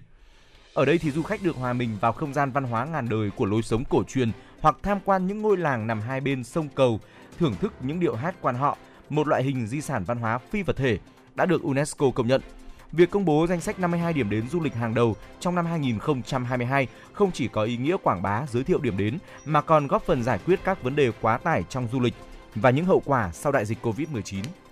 Thành đoàn Hà Nội phát động cuộc thi sáng tác ca khúc chủ đề và thiết kế biểu trưng tuyên truyền Đại hội đại biểu Đoàn Thanh niên Cộng sản Hồ Chí Minh, thành phố Hà Nội lần thứ 16, nhiệm kỳ 2022-2027. Cuộc thi nhằm tạo sản phẩm truyền thông có hiệu quả để đông đảo đoàn viên, thanh thanh thiếu nhi và nhân dân thủ đô được biết đến về ý nghĩa, tinh thần của đại hội, khẳng định vai trò của tổ chức đoàn, sự đóng góp của thế hệ trẻ vào công cuộc xây dựng thủ đô và bảo vệ Tổ quốc. Theo đó, nội dung cuộc thi bám sát chủ đề và tinh thần của Đại hội đại biểu Đoàn Thanh niên Cộng sản Hồ Chí Minh thành phố lần thứ 16, thể hiện được tầm vóc, ý nghĩa của đại hội, khái quát từ mục tiêu, nhiệm vụ của tổ chức đoàn và thanh niên thủ đô trong thời gian tới. Thời gian tiếp nhận bài dự thi thiết kế biểu trưng tuyên truyền từ ngày 14 tháng 2 đến hết ngày 28 tháng 2 năm 2022. Ban tổ chức sẽ chấm giải trước ngày 15 tháng 3 năm 2022 và công bố kết quả cuộc thi vào dịp 26 tháng 3 năm 2022. Đối với cuộc thi sáng tác bài hát chủ đề, thời gian tiếp nhận bài dự thi từ ngày 21 tháng 3 đến hết ngày 31 tháng 3 năm 2022. Ban tổ chức chấm giải trước ngày 30 tháng 4 và công bố kết quả vào dịp 19 tháng 5 năm 2022. Thưa quý vị, cuộc thi lần đầu tiên học sinh với an toàn thông tin 2022 dành cho học sinh phổ thông cơ sở trên toàn quốc sẽ diễn ra trực tuyến online, bắt đầu mở hệ thống thi thử từ ngày 16 tháng 2 năm 2022. Thời gian thi chính thức dự kiến từ ngày mùng 3 đến 24 tháng 3. Cuộc thi nhằm tuyên truyền, cung cấp kiến thức, kỹ năng sử dụng internet an toàn cho học sinh, phụ huynh học sinh trên cả nước, đồng thời tạo ra sân chơi lành mạnh, bổ ích, phát huy khả năng tư duy của học sinh, giúp các em nhận diện và phòng tránh các nguy cơ mất an toàn trên môi trường mạng. Đề thi gồm 25 câu hỏi trắc nghiệm do hệ thống thi cung cấp ngẫu nhiên từ ngân hàng đề thi. Thời gian làm bài của thí sinh là 30 phút. Nội dung đề thi là kiến thức phổ thông liên quan tới an toàn thông tin và bảo vệ trẻ em trên không gian mạng theo 8 chủ đề: giáo dục về đạo đức, pháp luật, kiến thức về tin học và an toàn thông tin, bảo vệ thông tin cá nhân của trẻ em và phòng chống nội dung xấu trên mạng, phòng tránh các tương tác có hại trên mạng, phòng tránh nguy cơ có hại trong quảng cáo và tiêu dùng trên mạng, phòng chống nguy cơ mất an toàn mạng, bảo vệ trẻ em trong sử dụng mạng xã hội và sử dụng thiết bị di động an toàn.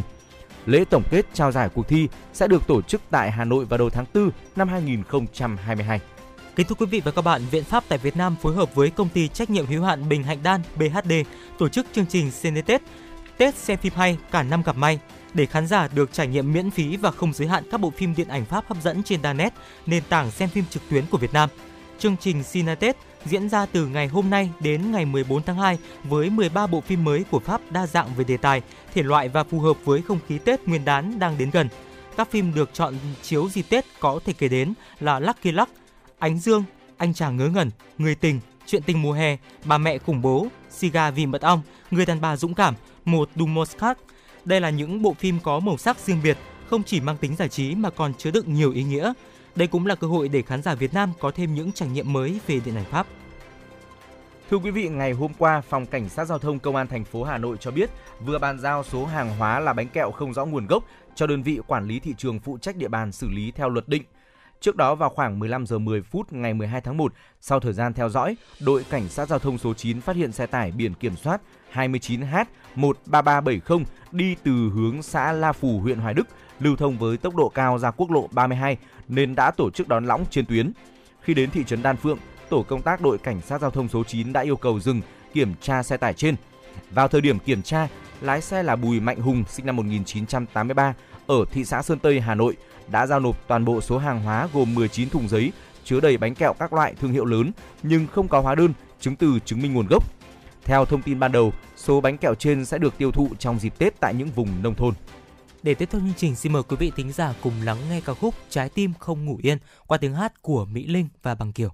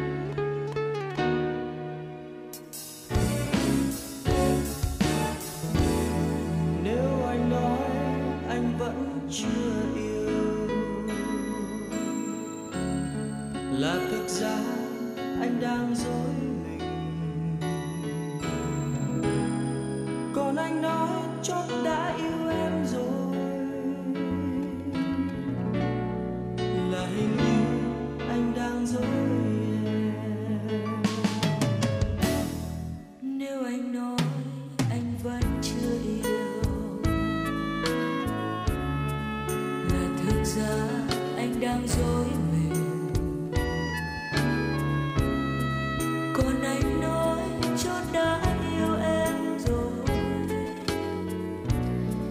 Là hình như anh đang dối em. Rồi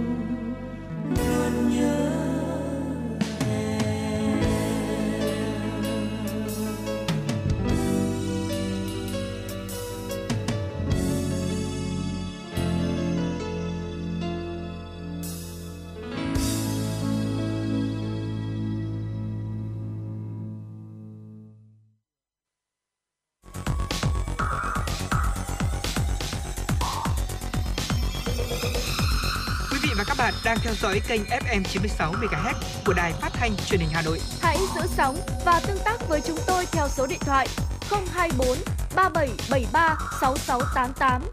FM 96 đồng hành trên mọi nẻo đường.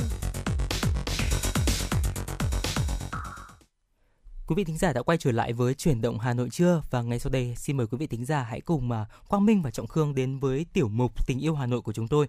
Và để à, bắt đầu chủ đề ngày hôm nay thì tôi xin phép được đọc một đoạn văn ngắn ạ. À, nhà tôi ở Hà Nội cách Hồ Gươm không xa. Từ trên cao nhìn xuống, mặt hồ như một chiếc gương bầu dục khổng lồ, sáng long lanh. Cầu Thế Húc màu son, cong như con tôm, dẫn vào đền Ngọc Sơn. Không biết là sau khi uh, nghe những cái đoạn văn vừa rồi thì uh, anh Trọng Khương có nhận ra là đoạn văn vừa rồi được trích từ đâu không ạ?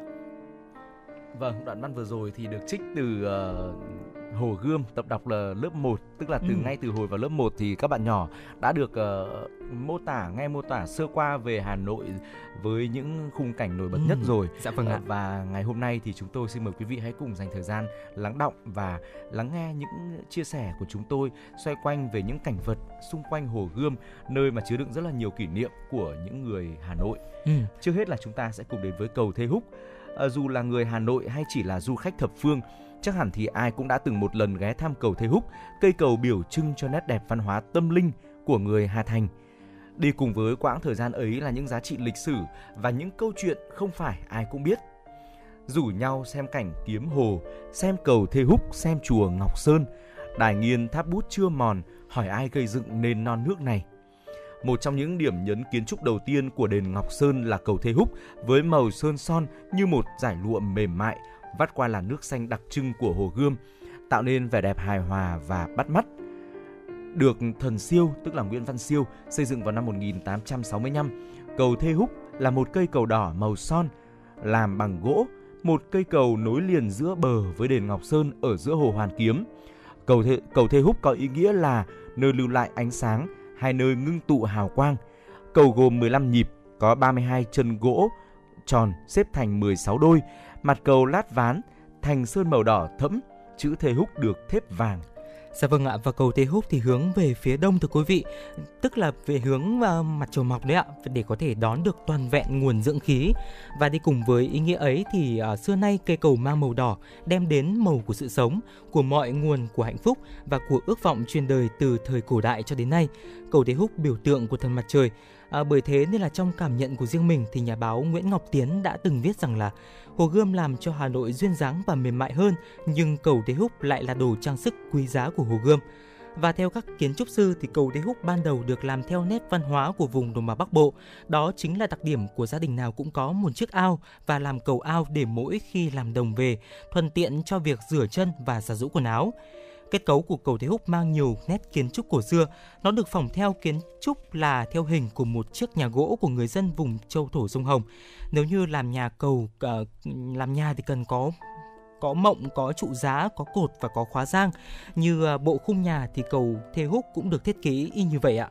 Trên là nhà, dưới là cầu, được gọi là kiến trúc thượng gia Hà Kiệu, là những ngôi chùa ngoài ao hồ nổi tiếng hiện nay cũng có thể được thấy ở những cái thiết kế được dựa trên kiến trúc của cầu Thê Húc, ví dụ như là cầu ngói ở Huế hay là khu du lịch Hội An, chùa Thầy ở Sài Sơn, Hà Nội và dù cuộc sống ngày nay thì càng trở nên nhộn nhịp cũng như là bận rộn.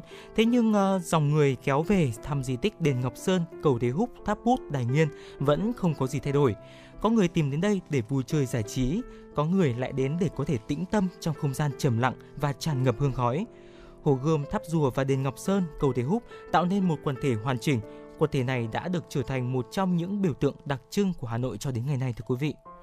Tiếp theo thì xin mời quý vị cùng Trọng Khương và Quang Minh quá bộ một chút lên quảng trường Đông Kinh Nghĩa Thục.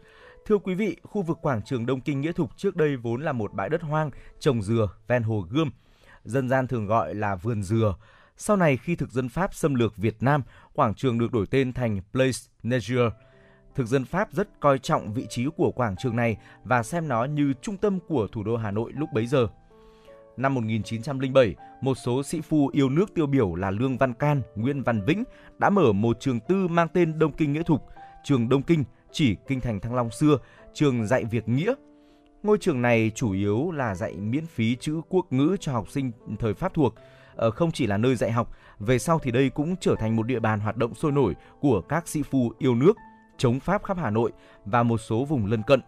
Để kỷ niệm và tôn vinh ngôi trường này, năm 1945, thị trưởng Trần Văn Lai đã trao đổi tên quảng trường Place Negrier thành Đông Kinh Nghĩa Thục như ngày nay. Dạ vâng ạ, và ai cũng biết rằng Hồ Gươm là trái tim của thủ đô và quảng trường Đông Kinh Nghĩa Thục chính là cửa ngõ dẫn vào lối vào ấy. Chính vì vậy, ờ, mọi sự biến đổi dù là nhỏ nhất của nơi này đều nhận được sự quan tâm đặc biệt của mọi người. Theo thời gian thì quảng trường cũng đã được khoác lên mình những tấm áo mới. Từ chỗ chỉ là một chiếc cột đồng hồ đơn điệu thì giờ đây nó đã trở thành một đài phun nước lung linh nằm ở ngã năm Lê Thái Tổ, hàng đào, hàng gai, đinh tiên hoàng và cầu gỗ. Ngày nay quảng trường Đông Kinh Nghĩa Thục thường được người dân Hà Nội được gọi là đài phun nước bờ hồ. Hiện nay thì khu vực này đã trở thành phố đi bộ, là nơi thường xuyên diễn ra các sự kiện văn hóa nghệ thuật lớn của thành phố, thu hút sự tham gia của đông đảo người dân thủ đô và du khách. Hầu hết du khách qua đây đều phải nán lại một chút để chụp ảnh và làm kỷ niệm với địa điểm này. Trải qua hơn 100 năm Hà Nội đã thay đổi một cách chóng mặt và khung cảnh nơi quảng trường Đông Kinh Nghĩa Thục đã không còn như xưa. Tuy nhiên đài phun nước bờ hồ vẫn còn đó như một chứng nhân lịch sử. Trong thời gian tồn tại lâu dài ấy thì đài phun nước có vài lần thay đổi hình dáng nhưng vẫn luôn giữ nguyên tính năng của mình. Đài phun nước không chỉ mang trong mình chức năng là một công trình kiến trúc cảnh quan mà nó còn mang một giá trị lịch sử cũng như giá trị tinh thần đối với người dân thủ đô ngàn năm văn hiến. Hiện tại, quảng trường Đông Kinh Nghĩa Thục là một phần của di sản, di sản sống, là một không gian mở phục vụ cho đời sống nhân dân, cho hoạt động văn hóa mang đậm nét Hà Nội, là những đêm cùng nhau hồi hộp chờ xem bắn pháo hoa đón giao thừa, những buổi biểu diễn văn nghệ ngoài trời mừng thủ đô giải phóng, là những bữa tiệc âm nhạc đường phố trượt pa tanh điệu nghệ. Nhưng ở góc nhìn này, đâu chỉ có những cuộc vui, vẫn còn đó hình ảnh những gánh hàng rong đi qua quảng trường mỗi sớm mai trên đôi vai gầy của người phụ nữ. Còn đó những hình ảnh bao người vất vả mưu sinh nơi thành thị tìm đến nơi đây dừng chân nghỉ ngơi với những giọt mồ hôi ướt đầm lưng áo. Những giá trị lớn lao ấy sẽ còn sống mãi với con cháu mai sau giống như đài phun nước Đông Kinh Nghĩa Thục qua bao thăng trầm, biến động nó không những bị mất đi mà còn được tôn tạo đẹp hơn, bền vững hơn. Dạ vâng ạ, để tiếp theo chương trình xin mời quý vị thính giả cùng lắng nghe một ca khúc của chúng tôi.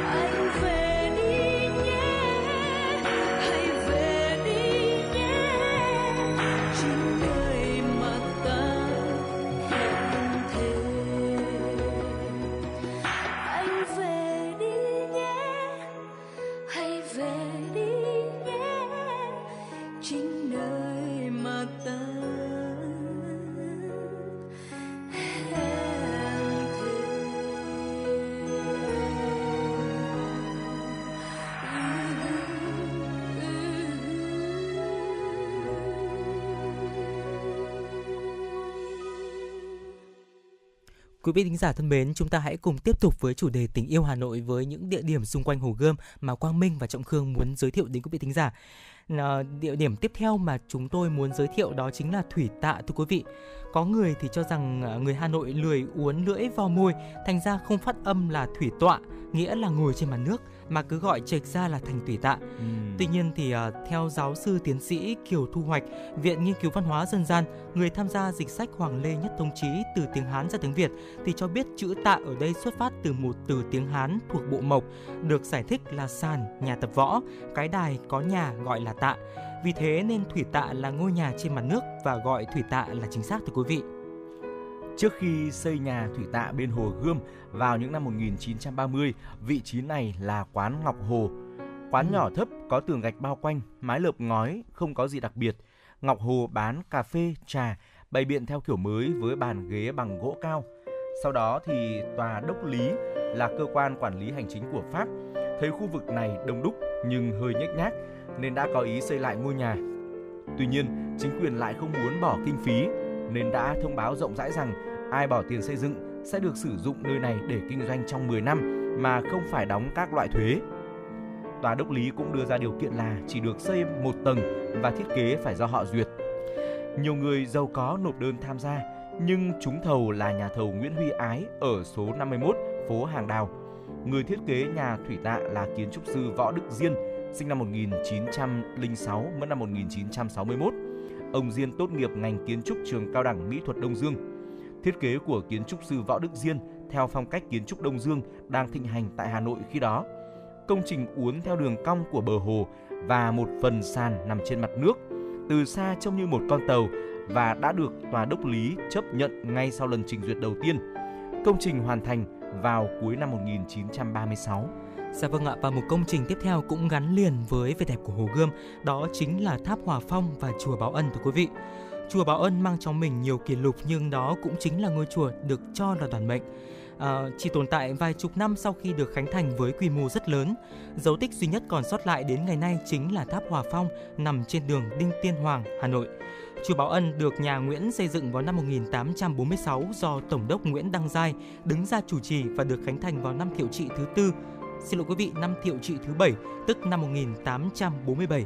Chùa có quy mô gồm 180 gian, 36 nóc nhà trên khu đất khu đất rộng ờ, gần 100 mẫu thuộc làm Cự Lâu. Mặt trước trông ra sông Hồng, mặt sau dựa vào hồ Gươm. Bốn mặt chùa có hào nước uốn quanh, trong hào trồng sen nên bấy giờ người ta còn gọi là chùa Liên Trì, tức chùa ao sen. Và ngoài ra thì chùa Bảo Ân còn được gọi bằng một số tên khác như là chùa Quan Thượng, chùa Thụ Hình. Đây là công trình lớn bậc nhất kinh thành vào thế kỷ thứ 19, không chỉ là một công trình mang dấu ấn của nhà Nguyễn mà còn là nét lịch sử văn hóa kiến trúc Phật giáo độc đáo. Và điều đặc biệt là tháp Hòa Phong nay vẫn nằm trên bờ của Hồ Hoàn Kiếm, gắn liền với quần thể chùa Báo Ân xưa chứ không hề nằm trong quần thể tháp rùa như nhiều người vẫn lầm tưởng. Vào đêm ngày 22 tháng 1 năm 1886, xảy ra một vụ cháy lớn, 300 nóc nhà ở cầu gỗ, hàng bè, hàng mắm, hàng thùng, hàng vôi chìm trong biển lửa. Đêm ngày 28 tháng 1 năm 1886, vụ cháy thứ hai tiêu hủy cả thôn Cự Lâu. Chùa Bảo Ân cũng không tránh khỏi kiếp nạn và chỉ còn là mảnh đất hoang tàn, nhưng tháp Hòa Phong đã may mắn không bị ảnh hưởng. Và vào năm 1888, người Pháp đã quyết định phá hủy chùa để xây dựng nhà bưu điện, nay là bưu điện thành phố Hà Nội và phủ thống sứ Bắc Kỳ, nay là nhà khách chính phủ. Chỉ còn tháp Hòa Phong được giữ lại và dấu tích kiến trúc duy nhất là chùa báo Ân còn tồn tại đến ngày nay. À, tiếp theo thì chúng ta sẽ cùng đến với đình Nam Hương. Thưa quý vị, hiện tọa lạc tại số 75 phố Hàng Trống, phường Hàng Trống, quận Hoàn Kiếm, thành phố Hà Nội. Xưa thì phố này là đất đai nhiều thôn xóm nổi tiếng kinh thành ở ven hồ Gươm như Cổ Vũ, Khánh Thụy, Tự Tháp thuộc Tiền Túc, huyện Thọ Sương. Ở nơi đây cũng từng là một trung tâm văn hóa giáo dục của chốn kinh kỳ, là nơi mà các nhà văn, nhà thơ, nhà giáo nổi tiếng yêu cảnh trăng nước hồ thiêng, có thú vui tào nhã với hai ngôi trường lừng danh của cụ cử Phạm Hội và cụ nghè Vũ Tông Phan.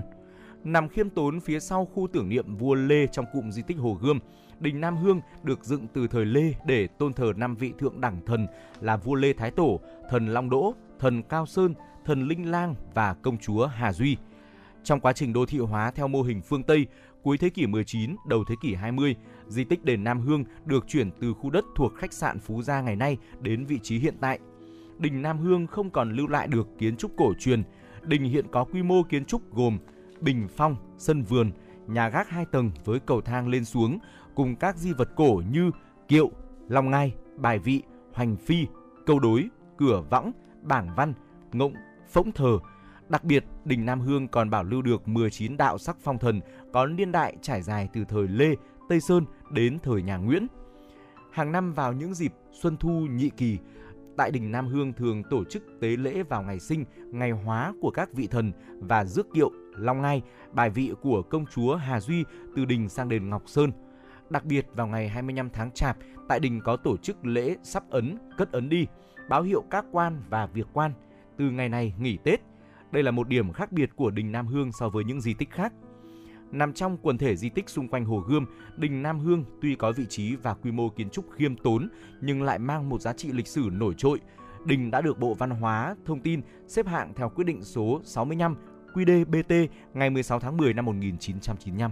Dạ vâng ạ, và một di tích tiếp theo đó chính là tháp Báo Thiên thưa quý vị, còn gọi là Đại Thắng Từ Tiền Tháp, được xây dựng vào năm 1057 ở chùa Sùng Khánh trong phạm vi chùa Báo Thiên, nay là khu đất Mé Đông Hồ Hoàn Kiếm, Hà Nội.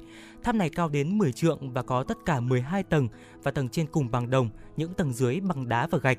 Tháp được xếp vào một trong An Nam Tứ Đại Khí, tức là bốn vật báu của đất nước, mà ba kiến trúc điêu khắc quý giá khác là chùa Quỳnh Lâm, Vạc Phủ Minh và chùa à, và chuông Quy Điển thưa quý vị. Suốt hai triều Lý Trần gần 400 năm thì chùa Báo Thiên là một ngôi quốc tự nổi tiếng của kinh đô Đại Việt năm 1427 trong thời à, thuộc Minh khi quân Minh bị vây trong thành Đông Quan, tức Hà Nội ngày nay, có thể chờ quân tiếp viện đã đến chùa và tức chóp tháp đồng nấu chảy đại hồng chung với tất cả những cái gì bằng đồng để làm vũ khí chống lại nghĩa quân Lam Sơn. Cùng với chuông quy điền, vạc phổ minh và tượng chùa Quỳnh Lâm, tháp báo thiên trong chùa được coi là An Nam tứ đại khí, bốn bảo vật của nước Nam. Có tài liệu cho rằng tháp báo thiên bị phá vào thời thuộc Minh ờ, để có thể là chế súng. Hai trong số An Nam tứ đại khí khác là chuông quy điền và vạc phổ minh được xác định do tướng Minh là Vương Thông phá để lấy đồng đúc vũ khí. An Nam tứ đại khí chỉ còn lại tượng chùa Quỳnh Lâm. Thời nhà Lê, nền tháp bị phá đã được tôn cao bằng một dàn đàn tràng ở gần nơi bây giờ là nhà hát lớn Hà Nội. Trong chùa Lý Quốc Sư ngày nay vẫn còn lưu giữ bản gấm thêu sắc tứ từ thời Cảnh Hưng, tức vua Lê Hiến Tông 1740 đến 1786 nói về sự kiện này. Cho tới thế kỷ 19, chùa Báo Thiên luôn được trùng tu bảo tồn là nơi cử hành các nghi lễ Phật giáo cầu cho quốc thái dân an, mưa thuận gió hòa. Năm 1873, Francis Garnier đánh chiếm Hà Nội lần thứ nhất, giao toàn bộ ngôi chùa tháp này cho giám mục Paul François Pugninier làm nơi ở và làm việc tạm thời khi giám mục về Hà Nội trực tiếp làm thông ngôn và cố vấn cho Garnier. Lúc đó, giám mục Pugninier dựng mấy ngôi nhà gỗ trong vườn chùa để ở và làm việc cho gần Garnier đóng quân tại trường thi gần đó. Còn tòa giám mục, khi đó gọi là tòa giám mục Tây Đàng Ngoài, thì vẫn còn đóng ở Kẻ Sở, nay là Kiện Khê, Hà Nội. Năm 1882, Henry Riveri đánh chiếm Hà Nội lần thứ hai. Năm 1883, theo yêu cầu của công sứ Bonan, kinh lược Bắc Kỳ là Tổng đốc Nguyễn Hữu Độ đã giao khu chùa này cho giám mục Pugni, Pugninier phá đi để kiến tạo nhà thờ chính tòa Hà Nội. Dạ vâng ạ, có thể thấy rằng là uh, người ta vẫn nói rằng là Hà Nội là trái tim của đất nước và có lẽ rằng Hồ Gươm đó chính là trái tim của Hà Nội. Và Hà, vẻ đẹp của Hồ Gươm thì được tạo nên bởi rất nhiều những di tích như là chúng tôi vừa mới chia sẻ đến quý vị thính giả. Và những chia sẻ vừa rồi thì cũng đã khép lại khung thời gian của chuyển động Hà Nội trưa ngày hôm nay.